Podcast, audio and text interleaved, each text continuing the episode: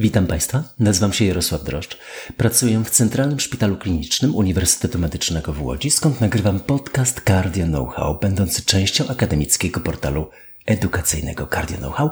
Jest on przeznaczony wyłącznie dla profesjonalistów, odzwierciedla wyłącznie moje osobiste poglądy, za które ja biorę odpowiedzialność, ale dzisiaj będziemy mieli wybitnego eksperta, bo, szanowni Państwo, święta zapasem. Państwo otrzymacie to nagranie za kilka dni, kiedy już naprawdę będą święta bardzo blisko, mam dzisiaj ogromny zaszczyt zainicjować nowy cykl Cardio Know-how podcastów, gdzie rozmawiam z wybitnymi ekspertami. Szanowni Państwo, i dlatego mam dzisiaj niezwykłą przyjemność zaprosić pana profesora Macieja Sińskiego. Jest to przedstawiciel młodego pokolenia, jak usłyszycie Państwo po głosie, ale już z dorobkiem znakomitym dorobkiem, ale przede wszystkim otwartego na nowe rzeczy. Kardioonkologia jest jednym z elementów i takie ciekawe fragmenty związane z kardiologią. Pan profesor Maciej Siński y, y, jest osobą, która y, została wybrana w wyborach na członka zarządu sekcji kardioonkologii Polskiego Towarzystwa Kardiologicznego. Mamy niebywałą przyjemność, a ja zaszczyt współpracować w ramach tej sekcji, która powstała niedawno, ale już ma swoje osiągnięcia. Niedługo będziecie Państwo widzieć czwartki z kardionkologią, konferencje i wiele różnych elementów, między innymi te podcasty. E, I mam rzeczywiście niezwykłą przyjemność y, y, rozmawiać, zapytać o to, co najbardziej Maćka, bo jeśli można tak powiedzieć Ci Maćku, że byśmy byli na ty podczas tej konferencji, będzie dużo łatwiej rozmawiać. Co Maćka teraz fascynuje? Jarku, bardzo dziękuję za przedstawienie. Ja nazywam się Maciej Siński. Pracuję w katedrze i klinice nadciśnienia tętniczego, chorób wewnętrznych i angiologii Warszawskiego Uniwersytetu Medycznego i e, jak Państwo usłyszeliście w tej nazwie nie pada słowo kardiologia. E, to jest taka klinika, którą tworzyli i tworzą wybitni kardiolodzy i hipertensjolodzy, żeby wspomnieć tej rektora naszej uczelni, pana profesora Gaciąga, aktualnego kierownika, pana profesora Jacka Lewandowskiego, czy też panią profesora Agnieszkę Kuchbocia, ale również wcześniejszych profesorów, tak jak profesora Włodzimierza, e, Januszewicza Andrzeja, Januszewicza, pana profesora Adama Torbickiego, Piotra Proszczyka czy Marcina Kurzynę. Ta wieloprofilowość miejsca pracy w pewien sposób determinuje moje zainteresowania w medycynie, a są nimi, można powiedzieć, taka różnorodność, wyzwania diagnostyczno-terapeutyczne. No a kardiologia to taka nowa dziedzina, która świetnie wpisuje się w ten obraz. Tak, to doskonale. Kardionkologia jest niesamowicie wciągająca. Ja wymyśliłem tą część dla swojego życia w sierpniu tego roku e, i jak Państwo się niedługo dowiecie, jesteśmy już w całym zarządzie sekcji, bo 12 osób tylko tworzy, mocno zaangażowani już w, realizację takiej dużej misji edukacyjnej. Ale przy okazji zdradzę Państwu tajemnicę, że Maciek siedzi w niezwykłym gabinecie. Ja zdradzę, ale jestem przekonany, że e, e, gospodarz tego gabinetu nie będzie miał nic przeciwko temu, także Maciek, możesz, może ja powiem. Pan, pan, pana profesora Zbigniewa Gaciąga, którego serdecznie pozdrawiam, Zbyszku, bardzo Ci dziękuję, ale ten gabinet był najcichszy z całego uniwersytetu, bo Ty najciężej zawsze pracujesz, w związku z tym masz najcichszy gabinet i, i, i ta rektorska aura będzie nam towarzyszyć podczas dzisiejszego spotkania. Co? Re rektorska dobra aura. Zapomniałem dodać. Szanowni Państwo, kardioonkologia. Ja opowiem Państwu o swoim spostrzeżeniu, które wynika z wielu właśnie takich osobistych e, doświadczeń z tego zakresu. I od pewnego czasu bardzo wnikliwie mm, studiuję ten temat. Co ludzie myślą o kardioonkologii? Niektórzy myślą, że to jest taka onkologia bardziej. Niektórzy myślą, że to jest kardiologia, ale nie dla kardiologów, tylko dla jakichś zwariowanych osób, które potrafią przeczytać wytyczne do końca. Ja przyznaję się, że nie jestem w tej grupie.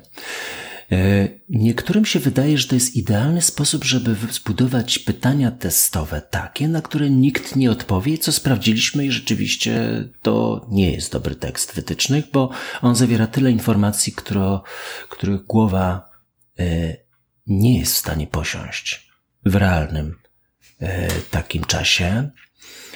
O tym będę mówił kiedyś, ale dla mnie taki, taki Najbardziej ilustracyjny przykład kardioonkologii jest wtedy, kiedy przychodzi do mnie pacjent, który ma kompletnie inny problem. Sześć pięter wyżej nad kardiologią ma nowotwór. A do mnie przychodzi z prośbą o pomoc, żebym pozwolił wdrożyć leczenie operacyjne, chemioterapia, bądź też zmniejszył ryzyko z nim związane. I ja jestem podwładnym onkologa, który ma ułatwić, yy, nie zgodzić się, bo my nie mamy predyspozycji czy, czy kompetencji, żeby się zgodzić na chemioterapię, czy nie, ale zmniejszyć ryzyko z nią związane i jednocześnie ten pacjent jest nam ogromnie wdzięczny, dużo bardziej niż pacjent kardiologiczny za cokolwiek, co my zrobimy. Jest to rzeczywiście jedna z najlepszych Y, naj, najbliższych wizyt, jakie sobie można wyobrazić. Dlatego ten lęk państwa przed kardioonkologią zamierzam w ciągu mojej kadencji dwuletniej y, całkowicie zlikwidować poprzez czwartki z kardioonkologią. Będzie o tym długo. Ale dzisiaj mamy do zainicjowania temat, który jest y, dla mnie stanowi zaskoczenie, więc pewnie dla Państwa również, bo od pewnego czasu dostępne są dane o nowym czynniku ryzyka sercowo-naczyniowego klonalnej hematopoezie o nieustalonym potencjale. CHIP, taki akronim CHIP. E, jak się okazuje, ten wcześniej nierozpoznany czynnik ryzyka chorób krążenia, choroby układu krążenia, leży na styku starzenia się, chorób serca i naczyń i nowotworów. Maciek, zacznijmy od tego, czym jest chip. E, hmm. No, chip jest to, e, klon, tak jak już powiedziałeś, klonalna hematopoeza o nieustalonym potencjalnie. My wiemy, że w organizmie człowieka, w tkankach takich jak szpik, skóra, przewód pokarmowy, e, w trakcie życia człowieka dochodzi do licznych mutacji komórek somatycznych. E, kiedy mm, w komórkach prekursorowych, na przykład leukocytów, dochodzi do takich mutacji, to prawdopodobne jest pojawienie się klonów zmutowanych komórek we krwi. Ta sytuacja nie jest jeszcze nowotworem, ale y, może być pierwszym krokiem do rozwoju y, nowotworu, zespołu mielodysplastycznego lub ostrej białaczki szpikowej. Stąd też y, do terminu klonalna hematopoeza dodaje się określenie o nieustalonym potencjale. Aby można było rozpoznać ten chip, to klon e, z określoną mutacją musi stanowić 2% leukocytów obwodowych, a więc dosyć dużo. Opisano wiele genów, które mogą e, doprowadzać do mutacji poprzedzających e, MDS, i, to znaczy zespół mielodysplastyczny i białaczkę szpikową, ale z chip powiązane jest najczęściej 8 genów, takich genów, które są zaangażowane w procesy metylacji DNA i będącymi i które są zwykle regulatorami epigenetycznymi. Poniżej ja podaję link do publikacji opisującej skrótowo te geny. Potencjał e, do wywołania przez klon e, komórkowy choroby e, nowotworowej białaczki ocenia się na od pół do jednego w skali roku, co nie wydaje się tak częste, bo należy pamiętać, że w danym klonie komórkowym, aby rozwinęła się choroba nowotworowa, musi zwykle dojść do dwóch, trzech następujących po sobie mutacji.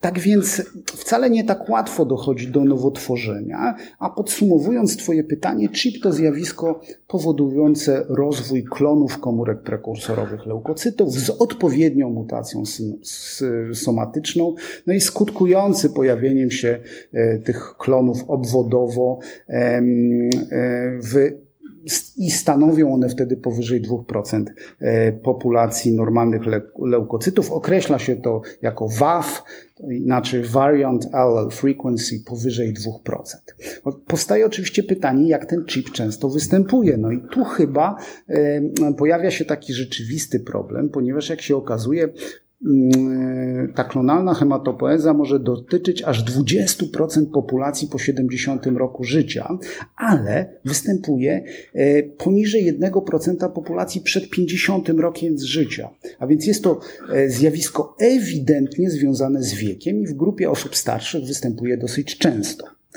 E, co ciekawe, powstawaniu tej klonalnej hematopoezy może sprzyjać promieniowanie rentgenowskie, zarówno wykorzystywane diagnostycznie, jak i terapeutycznie, ale też takie czynniki ryzyka jak dym papierosowy, zanieczyszczenie powietrza, czy też, co jest bardzo ważne, leki o pewnym potencjale mutagennym. Mm, to nie pierwszy raz, kiedy odkrywa wybitny ekspert przede mną e, niezwykły świat. Ciekawe informacje, nie? I teraz, czy ma to związek z kardiologią? No właśnie, okazuje się, że ten związek jest całkiem duży.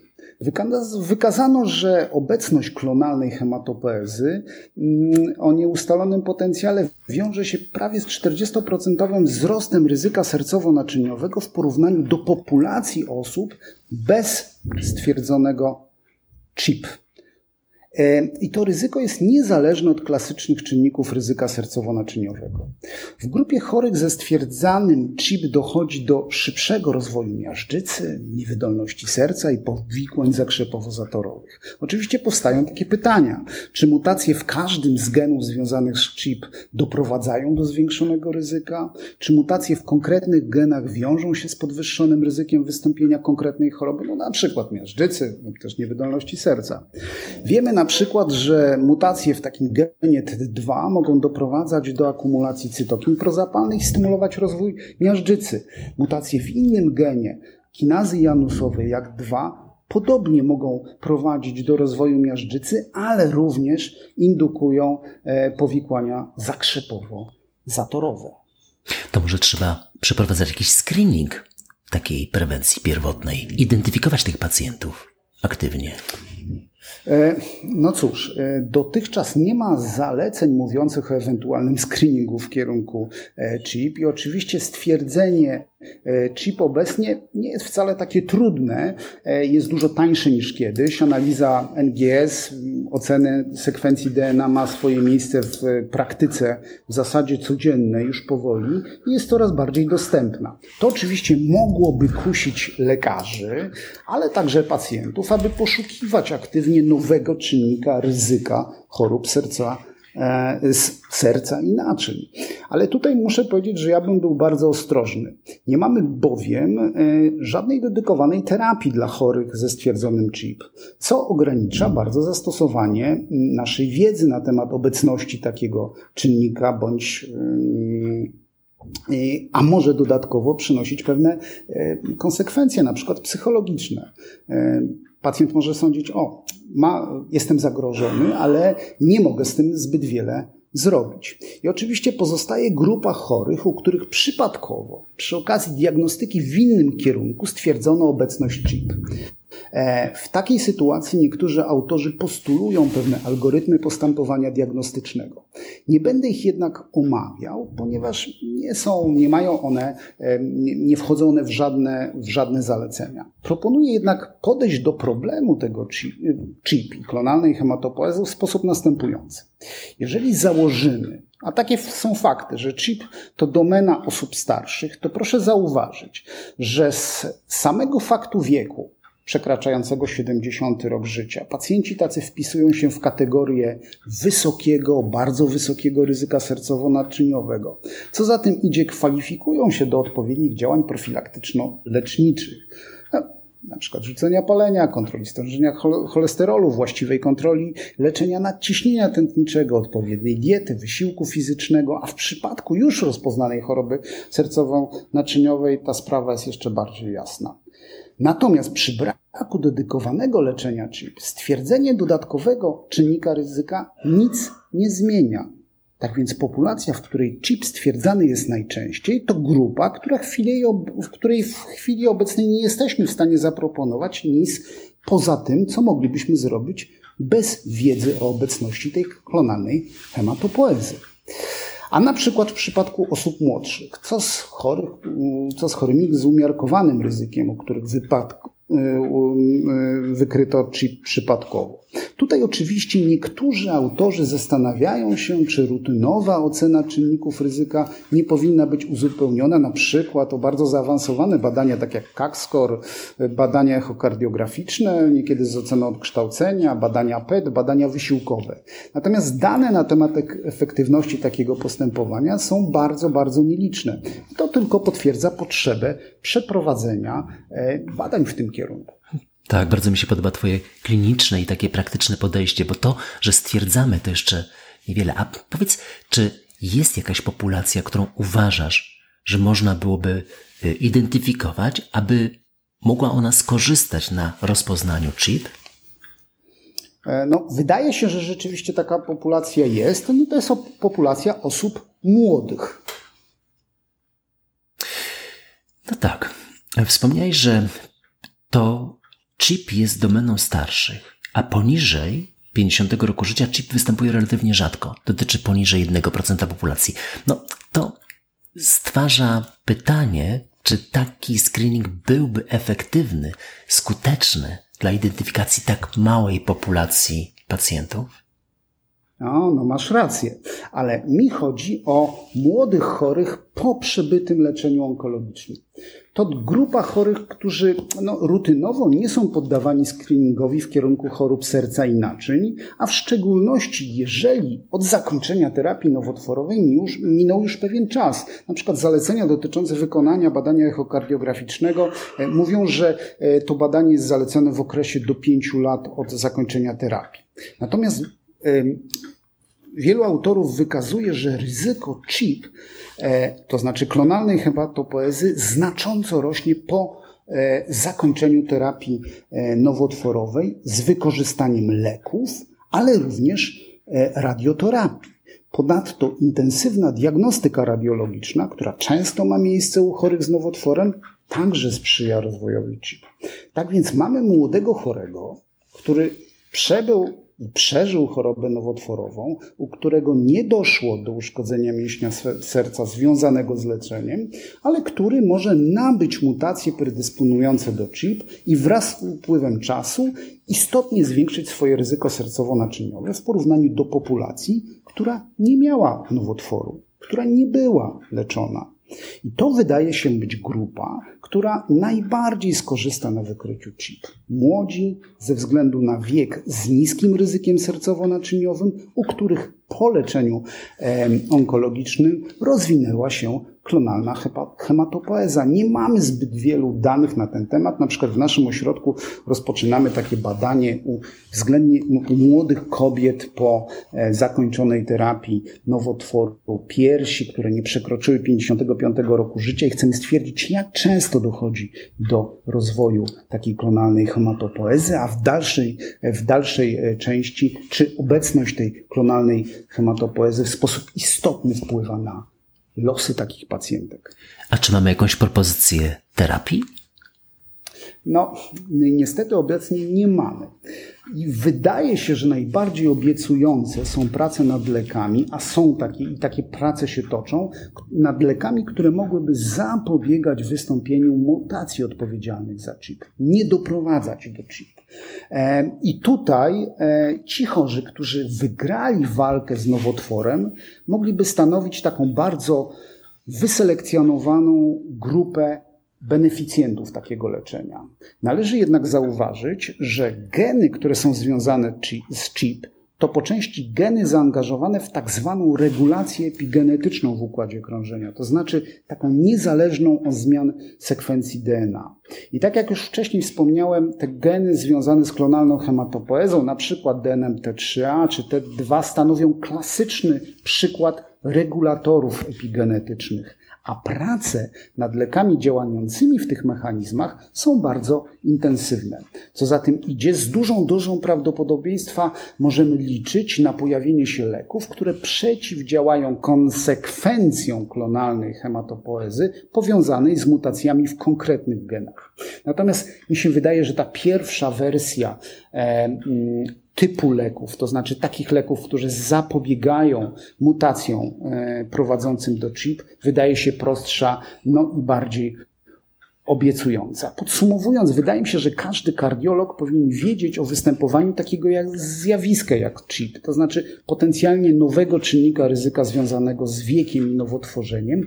Natomiast no, kardiolog, który regularnie konsultuje onkologów i hematologów, powinien w szczególnych sytuacjach rozważać nadzór nad takimi chorymi, u których prawdopodobnie przypadkowo wykryto chip, no i być gotowym na odpowiedź na pytanie, na przykład, jak postępować z takim chorym, co z tym chorym zrobić. E, to chyba tyle. Nie, to fantastycznie. Wiesz, to była dla mnie uczta odkrywania nowego świata. Jak Państwo wiecie, uwielbiam literaturę i odkrywać nowy świat. Ostatnio Afryki, zaraz moment, za moment do tego nawiążę, ale to jest nowy świat e, z zakresu kardiologii, właściwie takiego spojrzenia szerszego niż kardiologia. Y, tu dostrzegam taką, słuchając Ciebie, dostrzegam taką niezwykłą okoliczność takiego pozytywnego fermentu w naszej specjalności, jak zaczynamy odkrywać, co się dzieje na obrzeżach tu pomiędzy kardiologią a onkologią powstają nowe choroby, nowe czynniki ryzyka, nowe sposoby leczenia. O tym, co powiedziałeś o leczeniu, jak chciałbym Ci tylko powiedzieć, przypomnieć, że z mojej perspektywy starego lekarza, to wynika, że to, że leki się pojawiają, to Państwa zaskoczy wcześniej niż się spodziewacie. Nie było kiedyś noaków, migotanie przedsionków. W ogóle nie leczyliśmy antyprzeciwzakrzepowo, nie było kardiologii interwencyjnej, kiedy zaczynałem pracę. Ona się dopiero pojawiała. Y, ostatnimi czasy mamy tafamidis na amyloidozę. Mamy mavacamten, o którym mówiliśmy już jakiś czas temu, ale on jest teraz dostępny w ramach RTTL i temu lekowi poświęcę też jeden z epizodów w najbliższym czasie. To pokazuje, że identyfikacja przez nas bardzo określonych elementów i potem stymulacja środowiska, a wcześniej edukacja środowiska naszego pozwala mieć nadzieję, że leki się pojawią wcześniej niż się Państwo tego spodziewacie. Maćku, bardzo Ci dziękuję. Bardzo się cieszę, że współpracujemy w ramach sekcji kardionkologii, o czym z pewnością będzie więcej.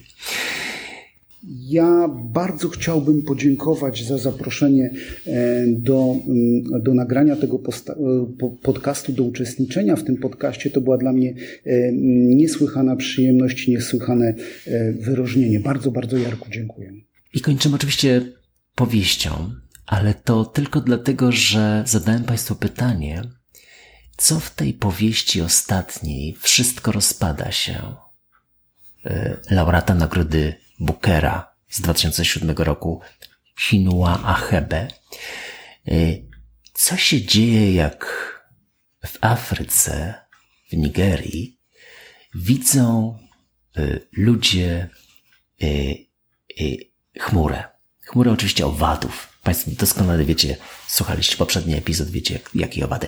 Oni się cieszą, cieszą, dlatego że to jest najsmaczniejszy przysmak, jeśli można tak powiedzieć, najsmaczniejsze e, pożywienie i przez wiele następnych dni będą jeść te owady. Zaskakujące, ale tak rzeczywiście było. To jest ta, ta powieść pokazuje, jak różnorodny jest ten świat i pokazuje też, jak ten świat się rozpada, bo dokładnie to jest podstawą do tej powieści. Rozpada się taki stary afrykański świat za sprawą kogo albo czego? No oczywiście inwazji białych. Chyba nie przejdzie mi przez gardło jakich białych na początku, ale Państwo się domyślicie. E, ale potem ten świat się całkowicie rozpada i ostatnia, e, bo ta powieść przyspiesza, ten ostatni fragment Państwa zaskoczy bardziej Ta powieść zaczyna się spokojnie, zaczyna przyspieszać, przyspieszać, przyspieszać. Jeśli Państwo będziecie mieli jakieś uwagi, komentarze, pytania, to kierujcie na media społecznościowe Guardian Know-how. Będę też Państwu bardzo wdzięczny za promocję podcastów wśród lekarza, z komentarz choćby jednym słowem i oceną. I zanim odpowiem, przedstawię to slawa Ukrainie, która nam będzie towarzyszyć do końca wojny za naszymi wschodnimi granicami, to chcę Państwu życzyć zdrowych, spokojnych świąt. Tobie, Maczku, całej sekcji. Będziemy bardzo ciężko pracować, żebyście Państwo przyszły rok mieli pod znakiem kardionkologii, również ja w podcaście. Slawa Ukrainii.